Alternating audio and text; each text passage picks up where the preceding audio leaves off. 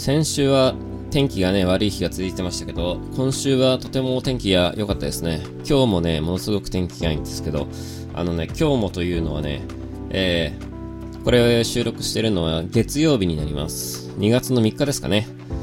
あの、ちょっとね、あの、水曜日と火曜日ができないもんで、2日前にね、やってるんで、えー、いつものごとくですね、えー、この月曜日、火曜日、水曜日の間に、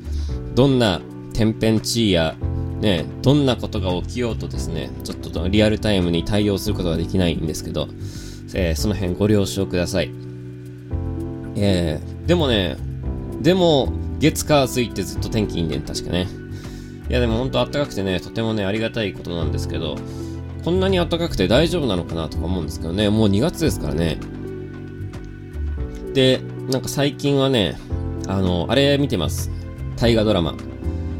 久々にね、大河ドラマ見てますね、今年は。なんかね、やっぱ僕が昔好きだった頃の大河ドラマにちょっと雰囲気が近くてね、あの、とても見ていて、まあ面白いというか、なんか安心感のあるような感じのね、作りになってるんですけど、だかとてもね、作り直した、急ピッチで撮り直したシーンがあるとは思えないほど、なんかよくできたものになってて、とてもね、面白く見させてもらってますけど、あのね、大河ドラマね、私はやっぱ明智光秀ということでね、だってもう知ってるわけじゃないですか、最後どうなるのかね。で、もう、まあ言ってしまえばネタバレなわけですよ。もう知ってるわけですよ、みんなね。その中でどういう風にね、あの最後の方のシーンをね、描いていくのかってところも含めてね、ちょっとね、楽しみにしてるとこではあるんですけど、あんまりね、意外と明智光秀の話ってね、知らないことも結構多くてね、あの、斎藤道山と親戚だったってことは知ってますけど、あの、幼少期の、まあ幼少期というか青年期の頃とか、意外と知ってるようで知らないんですよね。ざっくりとしか知らないんで、なんかね、いろいろこう勉強しつつ楽しんでいきたいなというふうに思ってます。レコーディングもね、あの、無事始まりましてね、えー、着々と進んでるところではあるんですけど、今週はね、あの、男女限定ライブのリハもありましてね、そちらの方の準備もね、合わせてしているところで、徐々にこう、あの、1月の後半は少しね、気持ち的には、まあ、あの、ゆっくりしてたんですけど、またちょっとね、あの、ギアを上げていかないとこれやばいなっていうところで、えー、シャキッとやっていきたいなと思ってます。今週はね、まあそのね、コロナウイルスの話に関してはね、ちょっと気になるニュースもね、山ほどありますよね。なんかね、なんだっけ、HIV のウイルスと塩基配列が一緒で、一緒でっていうニュースがあった、インドのデリー大学のね、教研究者がそれを発見したみたいなんで、でその後タイの政府が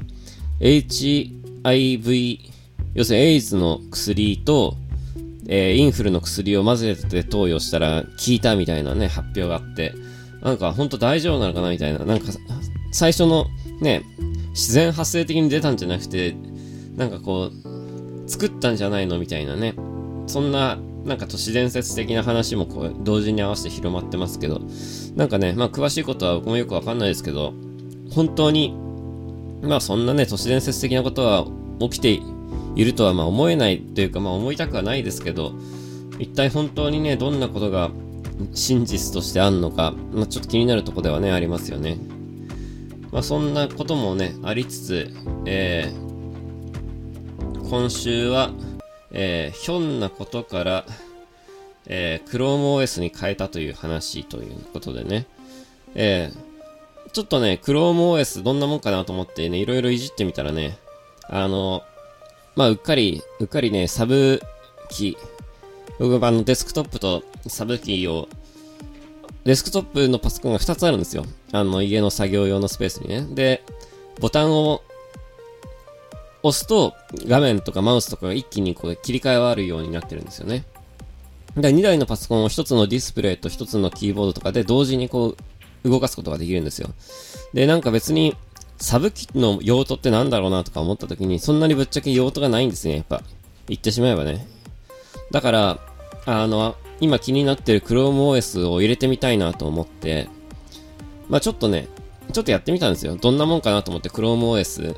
あの、USB で起動できるやつがあって、で、それに入れてやってみたら、間違ってね、インストールしちゃったんでね、OS をね。あの、そしたらなんかインストール、あの、まあ別にインストールしてもよかったんだけど、その空いてるハードディスクもあったからね。で、そこに入れようと思ったら、うっかり大事なところに入っちゃって、もう Windows の起動しなくなっちゃいましたってね。まあ、ありがちな話ですよ。えー、やってしまいましたね。これね、ほんとね。ちょっと焦りましたね、さすがにね。サブ機とはいえ、ちょっと焦りましたね。で、えー、まあ結果、もう、そっちはもう全部すっからかんにして、もう一回改めて ChromeOS をもう入れ直して、えー、今はもう立ち上がるとね、Chrome がポンと立ち上がるだけの、えー、パソコンになりました。まあでもね、ちょっとね、慣れてないんですけどね、あの、まあ慣れてないも何も、でも結局ブラウザしか動かないんで、あの、そんなにね、違和感はなく使えてます。YouTube 見たりとか、で、泡が聞けないんだよね。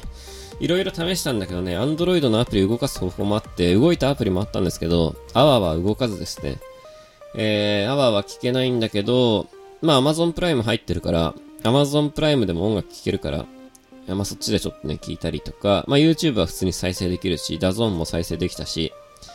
まあ、これといって特に不便はないかなって感じですかね。うーん、LINE もね、LINE は、あれだ、Chrome の拡張機能で普通に動くしね。えー、何かあったっけな何かあったっけね。よく使うやつで、なもちろんだからその音楽系のソフトとかはダメなんですけど、でも、刀剣乱舞はブラウザーなんで普通に動くしね。だからね、とりわけね、不便ないんですよ。だからね、ノートパソコンはぶっちゃけね、Chromebook でいいなっていうやっぱ思ったちょっとね。で、しかもノートパソコンの方の Chromebook は、ちゃんと Android のアプリ動くしね。全部ね。だからますます便利ですよね、そしたらね。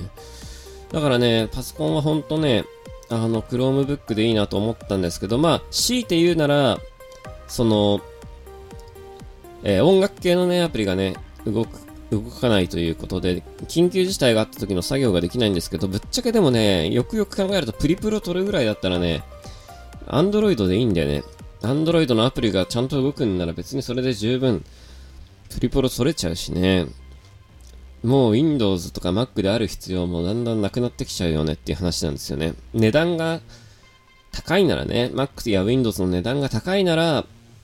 あの、Chromebook っていう選択肢は全然ありだと思うんですけど、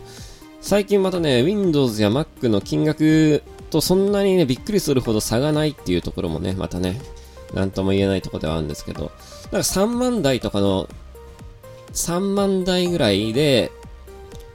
あの、3万円台で売ってる Windows のノートパソコンは結構動作がね、厳しいんですよね。だけど、あれ中身がね、その、Chromebook だったらね、そんなに重くないと思うんで、超ちっちゃいノートパソコンを買うのであれば、MacBook Air っていうかね、そのソニーのバイオのちっちゃいやつっていう選択肢もありつつ、Chromebook は大いにありだなというのをね、最近ちょっと思ってます。今ね、僕ね、ちょっとちっちゃいパソコンやっぱ欲しいんですよね。去年の秋に買おうと思って、見送ったんですよ。去年の秋に車手放すから、あの、パソコン持ち歩く機会増えるだろうなと思って、あの、買おうと思ったんですよ、ちっちゃいパソコン。そしたら MacBook のちっちゃいやつが、出なくって、で、同じぐらいちっちゃいの出してるファーウェイのちっちゃいパソコンがあって、それも出なくて、ああ、買うタイミングを完全に逃したなっていうね、えー、ところではあるんですけど、やっぱね、ちっちゃいのあるといいなと思ってね、えー、まあ探してるとこではあるんですけど、どういう、ね、いろんな選択肢がある中でどういう風にしようかなっていうね、とこでですね。えー、次。えー、ライトニングケーブルはなくなる EU による端子統一のはどう影響があるかとね。これね、まあその iPhone 使ってる方はライトニングケーブルじゃないですか。で、Android 使ってる方は、まあほとんどの人は USB の C で、まあ昔の使ってる人はね、未だにマイクロ USB とかね、使ってる人もいると思います。僕のね、使ってるね、タブレットがね、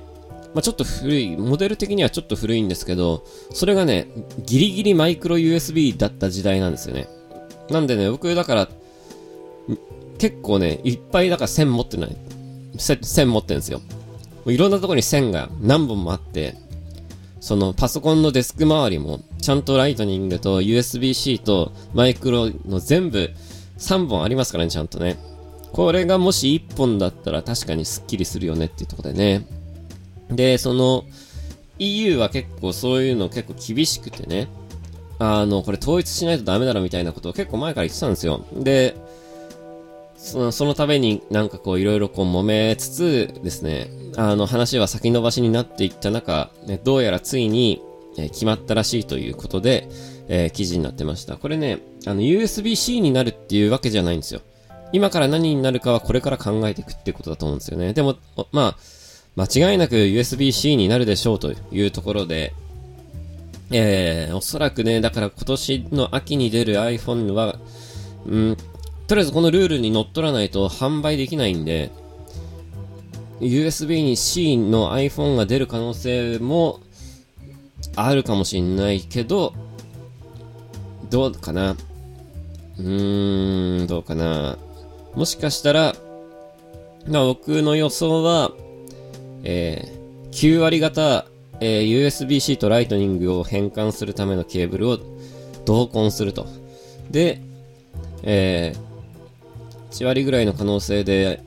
次 USB-C になる可能性もあるのかなとは思うんですけど、どうだろうな。これね、やっぱね、難しいですよね。ヨーロッパで発売するのだけ端子変えるってわけにはいかないしね。僕なんかは、あの、今もう Android の端末も使ってるんで、次 iPhone 買うかちょっとわかんないんですけど、あの、iPhone も実は買い替えたいなと思ってて、これから先もね、2台持ちいいなと思ってて、まあ、今の iPhone がいつまで現役で動かせるかわかんないし、ぶっちゃけ結構やっぱ動作が重いんで、そろそろ新しいのにしたいなという気持ちもあるんですけど、あの、ちょっとちっちゃめのね、あの、今さから、今で言うところの11、えー、無印っていうやつにしようかなと思ってますね、次はね。で、そうするとね、今の iPhone6 とほとんど大きさは変わらないんですよ。画面がそのまま大きくなるぐらいな感じなのかなというところでね。えー、その大きさのタイプのものを、買いたいなとは思ってるんですけど、まあ、今年買う可能性は40%ぐらいですね。えー、もしかしたら買うかもしれないです。ちょっと見て決めますね。でね、まあ、それやっぱね、USB-C になってりゃそれ便利ではあるんですけど、その充電器1本でいいからね。だけどなんかその、法律的なものでこう、そういう端子を規制すると、じゃあこれから先新しいもっと便利な端子が登場するときに、なんかその足かせになりそうな気がしてね、僕なんかはあんまりなんかそういう技術的な競争に対してね、あの市場論理で動くのはいいと思うんですよ。だからこっちの方が安いし便利だからみんながそっち使おうぜって話になるじゃないですか。それは市場の論理で。なんかね、こう、法律的なもので、この端子は使っちゃダメっていうのってどうなのってちょっと思うんですけど、まあ、僕はその日本ので暮らしてるからそう思うだけで、結構やっぱヨーロッパ的な考えっていうのはそうじゃないんでね。あのね。結構ね、厳しいんですよね。で、特に今回の論点になったのは、今までこの数年間ずっとこのね、話出てたんですけど、ね、決まんなかったんですよ。で、今回決まった、まあ、その理由かどうかちょっとわかんないけど、ゴミが増えるっていう論点にすり替えたんですよね。まさかのね。で、いや、要するにこう線がいっぱいあると、あの、いらない線がいっぱい出てくるんじゃないですか。で、ゴミがどんどん増えていくでしょっていう話で、あの、ゴミを削減するために、線、あの、端子を統一すべきだっていう論点になっちゃったらもうね、ヨーロッパじゃ無理っすよ。環境問題がテーマになった時点でね、もう勝ち目はないっていうね。だから僕なんかどっちかっていうとこの端子の統一って反対派なんですけど、まあ、しょうがないよね。もうこうなっちゃった以上ね。環境問題の話されちゃった以上、もう、しょうがないなって思っちゃったね。えー、次。えー、架空アカウントが SNS でできる恐ろしいことと。これはね、僕がね、常々思ってることなんですよ。えー、現、現在もね、あるんですよ。たくさん架空アカウントってあるんですよ。だ何割ぐらいあるんだろうね、今ね、架空アカウントって。要するに、実体のないアカウントってことでね。あの、要するに顔写真とかはあるけど、全然投稿してないし、本当にこの人実在するのかわかんないみたいなね、そういうのっていっぱいあって、まあ写真なんてあってその辺から撮ってくりゃいいだけの話だからいくらでもできるわけですよ。だけど、そうね、そういっぱい山ほどアカウント作ってそれをこう、まあ、売ったり買ったりするっていうね、ことは、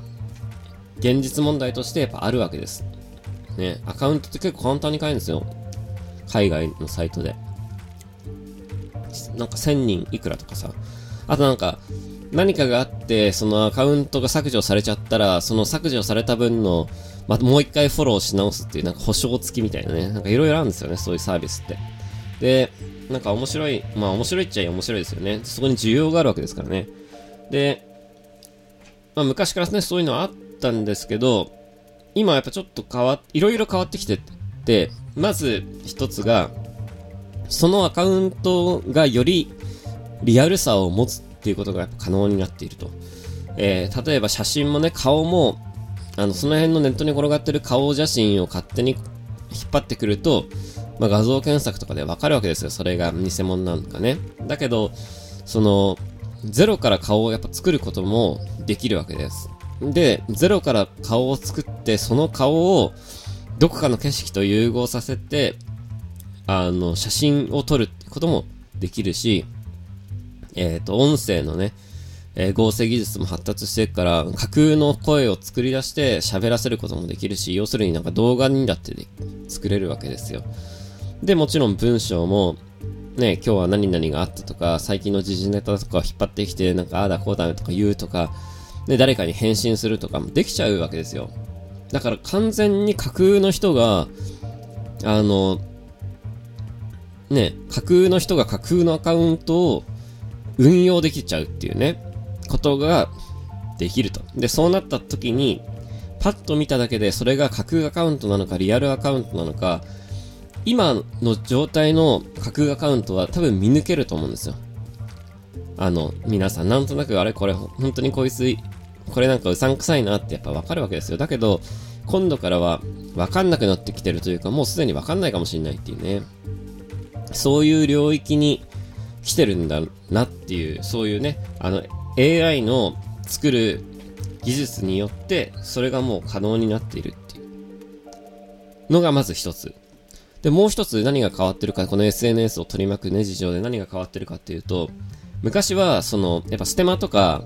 その、有名な、あの、イン、あの何、まあ、インフルエンサーって言うんですけど、その影響力、SNS とかで影響力のある人に企業がお金渡して、それを宣伝してもらうっていうのは、あったんですよ。あったんですが、今もあるわけですよね。YouTube とか見てると企業案件ってね、あるでしょ？いっぱいね。で今までこそちゃんとこう企業案件って言うようになったけど、昔はなんかもうちょっとなんかこう、不透明な部分のね、山ほどあったし、この前もね、ステマでなんか問題になってましたけど、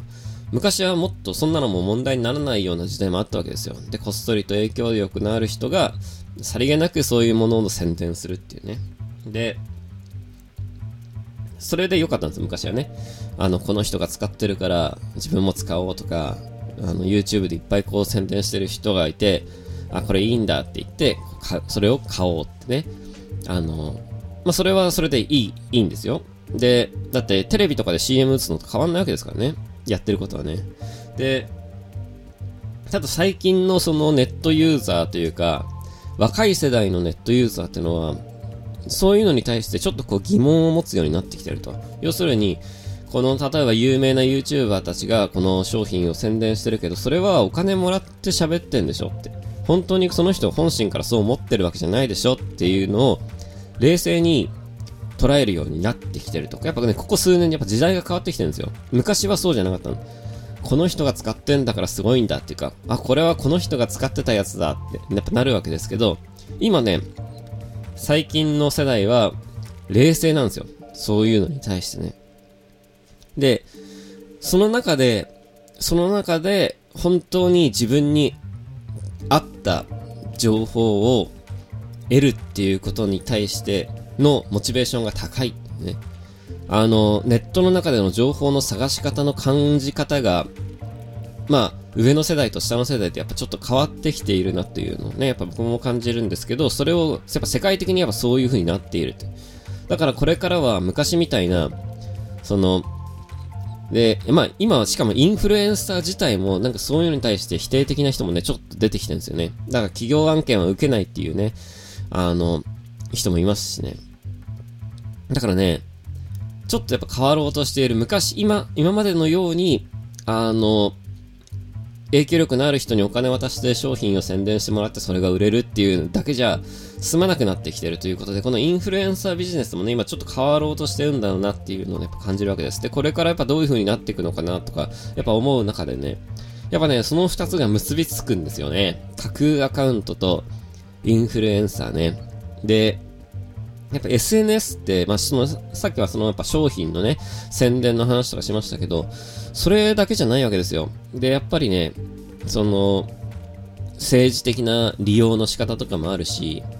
その民意の誘導とか、前なんだっけな、なんだっけな、東京オリンピックのボランティアかなんかで、大学生の書き込みとかで、全く同じ内容の書き込みを SNS で一斉に始まっ一斉にしてる、なんかそういうアカウントがいっぱい新しくできているみたいなのがすごい話題になってて、それが確か東京オリンピックのボランティアだったと思うんですよ。で、結局それだから、ほん、その後どうなったかよくわかんないんですけど、その、いわゆるその、いっぱいアカウント作って同じこといっぱい喋らせて、あたかもその、大学生が、ボランティアいいねみたいなのを、こう、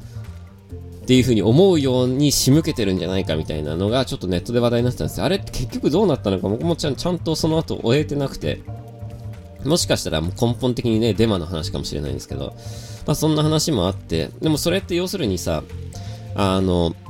こういうのすげえいいみたいにやっぱ思う人が多いっていうことが、あ、じゃあそれちょっとやってみようかなっていうのにつながるわけですよ。で、あのね、今まではだからその、影響力のある人が、これすげえいいって言ってて、まあその、それいい、ちょっとやってみようかなって思う人も、まあいたかもしれないですね。例えばだからとある政党を押すときに、だから、有名な人が、その SNS とかでとある政党をやっぱ応援すると、その、あ、じゃあこの人がそう言ってるなら、みたいな風にね、なるわけですよ。で、まあそれはそれで、まあ悪いとは言わないですけど、僕はあんまりそういうの実は好きじゃないないんですよね。好きじゃないんで、まあ、僕もちょっと古い人間なんでね、そういうのやっぱ好きじゃないんで、僕はあんまりその政治の、ね、具体的にここがいいとか、あそこがダメだとかいうのは極力言わないようにはしてるんですけど、あの、ボイスアイランドとかちょこちょこ言ってるかもしれないですけど、あの、基本だからあんまり、そういう風な誘導につながるようなことは言いたくないなとは思ってるんですけど、まあでも、まあそれも一つの手ですよね。あの、政治的な意見を広めるためのね。で、今まではその有名な人にそういうの言ってもらって、あの、拡散お願いしますって言って、いろんなユーザーが拡散をするわけですけど、今度からその、何有名人が言ったからそれが正しい情報じゃなくなるっていう。だけどやっぱり、その、中で本当に真実な情報を探したいっていうね、若者が増えてくる中で、例えばこう、架空のアカウントで、ね、見抜けないような架空のアカウントいっぱい作って、その人たちがとある政党に対して一斉にこう、それぞれ違う言葉でね、あの、リツイートしたり、あの、賛成の意見を書き込んだりすると、なんかそう、世の中そういうのがすげえ多いんだなっていう風になるわけですよ。で、例えばそれがトレンドに上がるレベルで、あの、数を増やして書き込みをしたらね、100人とかじゃダメなわけで、例えば1万アカウントとか10万アカウントとか作って一斉にそれに対して書き込みをしだしたら、もしかしたらトレンドになるだろうし、トレンドになったらいろんな人がそれをまた見てくれるし、でいろんな人たちもそういうのいろんな検索して、そういう考え方とかを、ね、あの、どんなもんだろうかなと思った時に、まあその民誘導がね、できるわけですよ。だからこういうね、架空アカウントとかを、その政治利用とかね、まあ、もちろん政治だけじゃなくてビジネスでもそうなんですけど、結構ね、あの、そういうことをしだす人たちが今後出てくるんじゃないのかなっていうね。要するにインフルエンサーにその1000万とか渡すんじゃなくて、その1000万で架空アカウントを山ほど作って、同時にあの動かす方が、よっぽどこう宣伝効率がいいんじゃないのっていう風にね、で、それがこれから先、今まではできなかったわけですけど、これから先できる時代になっていくんだなっていうのをちょっと思って、まあ、今はね、まだないですけど、そういうのはね、これから先ですよ。これ2020年代の、これから先に、SNS がそういう風な使い割れ方をすると、その SNS のトレンドとかが必ずしも民意じゃなくなってくるし、そういう民意もまたこう誘導されていくと。自分もまた含めてね、誘導されていくわけですよ。やっぱりこういろんな人の考え方とかをこうネットを介して見ることありますけど、なるほどこういうのに対してこういう風な考え方があるんだなとかね。やっぱこういろいろ皆さんのね、いろんな世界中の人の意見を SNS とかを使って見るわけですけど、自分自身もまたそういうのに影響されていってしまうわけですよね。だから本当にちゃんと自分で考えてればそんなのに引っかからないっていう風にね、思ってる人もいるかもしれないけど、そんなことなくてね、全然。なんだかんだでやっぱね、あの、世論の影響って受けるんですよ。で、その世論が実は作られたものだったと分かった時にですね、えー、まあ、コロッと、ね、世界は、日本だけじゃなくて世界はね、違う方向へ行ってしまうんだなっていうのね、ちょっとね、思っちゃったんですよね。こういうの。あの、京都の授業でね、こういうディープラーニングとかの話をやっぱするんですけど、そういうの喋ってる時にね、ちょっとこういうのね、思ったわけです。いやいや、怖い世の中ですよ。本当にね。で、今週はですね、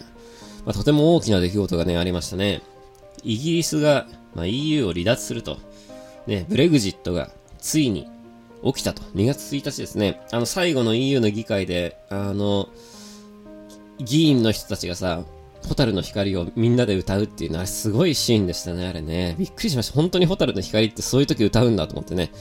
いやいや、卒業式ですよね、日本でいうところのね。あの、まあ、ホタルの光歌って、2月の1日に、えー、イギリスが EU を離脱するというね、出来事がありました。で、その中でね、あの、イギリスのジョンソン首相は、で、これは終わりではなく始まりだっつって、ね、新しい時代の幕開けだっつって、あの、EU を離脱してったわけですけど、まあその EU って何のためにあるかっていうと、その、ヨーロッパっていうのはね、1900年代っていうのはずっとこう不安定だったんですよ。戦争も、第一次世界大戦も第二次世界大戦ね、あれ結局ヨーロッパですかね。最初の舞台がね。まあ、第二次世界大戦というと、その日本が真珠湾攻撃したのがきっかけだっていうふうに思ってる人もいるかもしれないですけど、まあ、それはそれであって、ヨーロッパはヨーロッパであったんですよ。ね。第一次も第二次もぶっちゃけまあドイツなんですけどね、結局ね。で、まあ言ってしまえばドイツなんですよ。で、その、そういうことがないようにみんなで一致団結しようぜっつって、もうどっかの国が暴走しないようにみんなでちゃんと決めようぜっつって EU でその政治的な決定、政治的なものと経済的なものですと人の動きですよね。結局その3つなんで全てはね。だからその、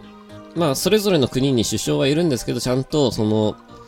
政治的にもあの、ルールを決めて、EU が決めたルールの中で、それぞれの国が、あの、法律とかそういう政治をやっていくっていう感じで、経済に関しては、あの、一つの通貨、ユーロっていう通貨に全、全部切り替えて、あの、で、関税とかもね、あの、みんなで調整してやっていくっていうね。だからどっかの国だけが、なんかプロ儲けとかができないようになってるわけですよね。みんなで決めた統一の関税と統一の通貨で経済を回していくって。で、人の動きもそうでパスポートがいらないわけですよ。ただね、イギリスに関してはちょっと特殊で、あの、皆さんもご存知の通りね、イギリスは未だにあの、ポンドを使ってるわけですよ。い、ユーロじゃないんですよね、イギリスって。で、パスポートもね、パスポート確かいるんですよね。イギリスに行くときに。他のヨーロッパの人も確かね、確かいるはず。えー、とかね、なんかね、こう、ちょっと違うんですよ。EU、EU なんだけど、なんか EU じゃないみたいなね、ところがあってさ。イギリスはもうだから最初からちょっと距離を置いてたんですよね。EU に関して。で、もう抜け、抜けるぞ、抜けるぞ、みたいなこと言ったら3年、4年前ぐらいですかね。で、あの時はびっくりしましたけどね。EU 離脱つって。で、その時は国民投票で離脱決まったけど、結局なんかもちょもちょもちょもちょして、で、なんか、その間にさ、首相も何回か変わってさ、なんで、や、抜ける、いや、抜けないみたいなことを何度何度も何度も繰り返して結局抜けたんですよ、今回ね。随分時間かかってないみたいな感じでしたけどね。あの、難しい問題でね、これもね。あのね、と、あの EU ができた時とかは、やっぱこう、まあ、今さ、世界政府ってないじゃないですか。で、国連が世界政府かっていうと違うでしょ。で、アニメとかそういうのの話だとよく世界政府とかさ、出てくるじゃないですか。ワンピースとかさ。だけど実際問題、だからあの時は、時代もさ、1990年とかさ、そういう90年代とか、こう、何 ?80 年代、90年代ってもうグローバル化っていうのがすげえ叫ばれてた時代でさ、世界は統一の方向に進んでいくのかなとかやっぱちょっと思ったわけですよ。で、実際にこう、EU が、その何、ユーロ作ってさ、あれ何年だったっけね、ユーロになったのね。作ってさ、あ、本当にこう世の中はこう、統一、グローバルがこう進んで、ね、みんながこうやって統一されていくんだろうなってちょっと思ったんです、その時。で、まあ今の、に、今に至るわけですけど、結局、されてないんですよ。あの、経済も、政治も、統一されてないんですよ。あの時の勢いだったら2020年になってたら、もしかしたら、アジアとかだって、みんな同じ通貨を使って、ね、言語もなんかこう、まあ、言語が一緒になることはないですけど、こう、教養語みたいなのができて、こう、パスポートなしであちこち行けるような時代になるのかなとか思ったんですけど、なんなかったんですよね。できないんですよね。結局ね、これはだからね、あの、すべてに関してやっぱ言えることですけど、あの、インターネットもこう、同じで、こう、グローバルになんですよね。本当はインターネットってね、その、境界がなくてね。なんだけど、やっぱりその、SNS とかが登場して、やっぱこう、村社会的なものっていうのは、こう、あるわけですよ。で、SNS なんてまさにそうで、こう、村社会なんですよね。で、その村社会がもっとどんどんどんどん小さくなっていく。で、今だからコミュニティが小さくなって、あの、今までそのコミュニティのその概念が崩れてみんながこう一つのものにこうなっていくような気がしてたけど徐々にもう一回この村を作り始めているような、えー、世の中に変わろうとしているのかなというところでねまあその昔のコミュニティとはちょっと形が違うかもしれないけど今の流れは政治的にも経済的にもその文化的にもあの、村を作る方へ向かっているなということをやっぱ感じるわけですよ。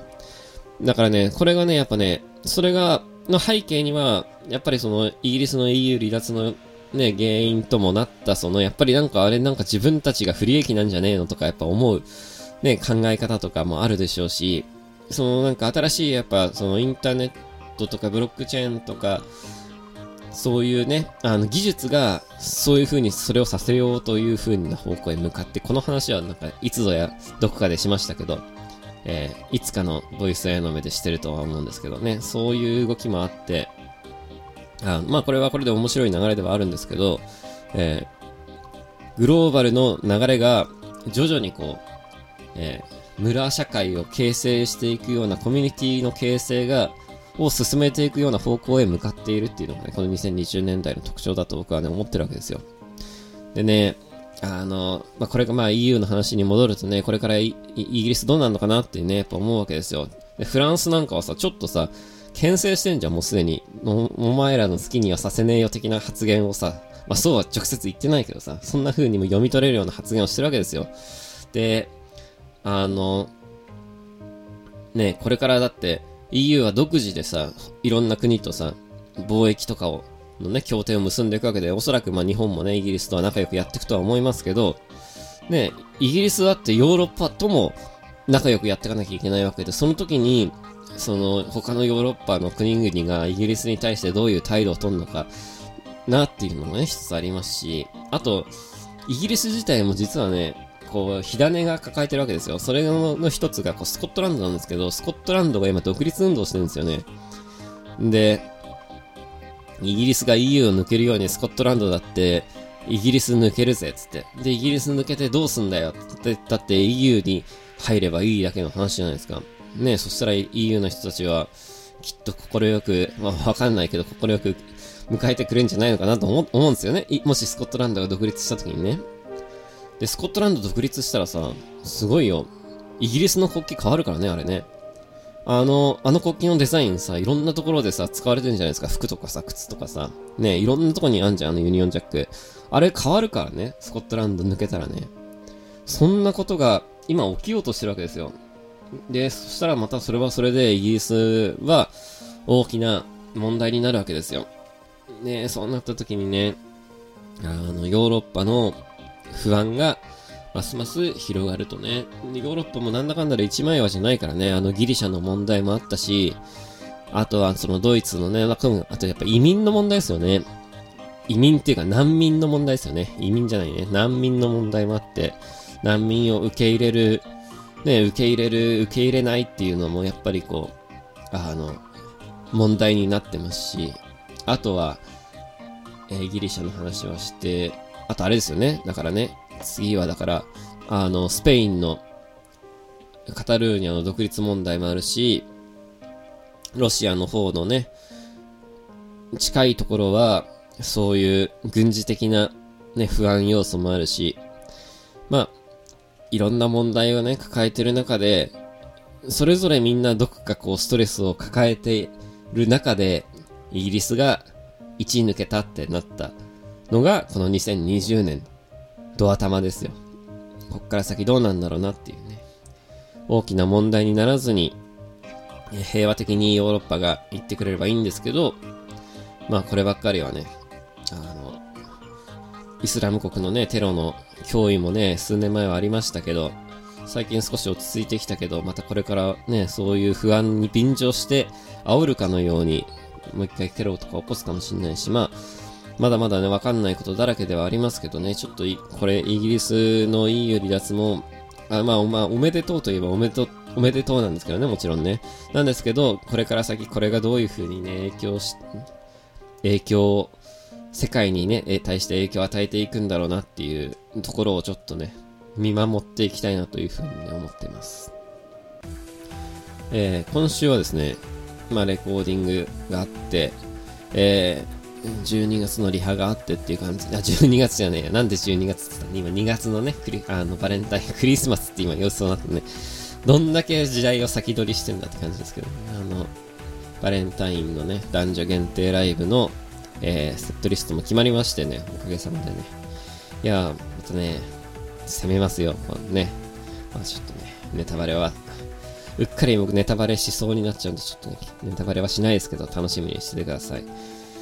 あとね、あの、ブルーレイ、ライブ映像もね、おかげさまで、あの、無事、終わりまして、えこちらもとてもいい感じになってるというふうに思います。こちらの方もね、ぜひお楽しみ。まだ発売日出てないんだよね。もう近いうちに発売日で発表されると思うんですけど、すぐ出ますからね。えー、お楽しみというところで、えー、あとは何かあったっけな、今週は。今週はと、あんまないですね。もうね、基本やっぱね、家で作業して、スタジオで作業しての繰り返しですからね。えー、昔の曲を思い出しつつ、えー、頑張ってやっていきたいなと思います。えー、コロナウイルスにも気をつけて、インフルエンザにもね、気をつけて、えー、皆さんもお過ごしください。僕も気をつけます。えー、特にね、出歩く予定もないんで、しばらくね、えー、天気いいんですけどね、今日なんかもね、あの、これから、まだ、まだ午前中なんですけど、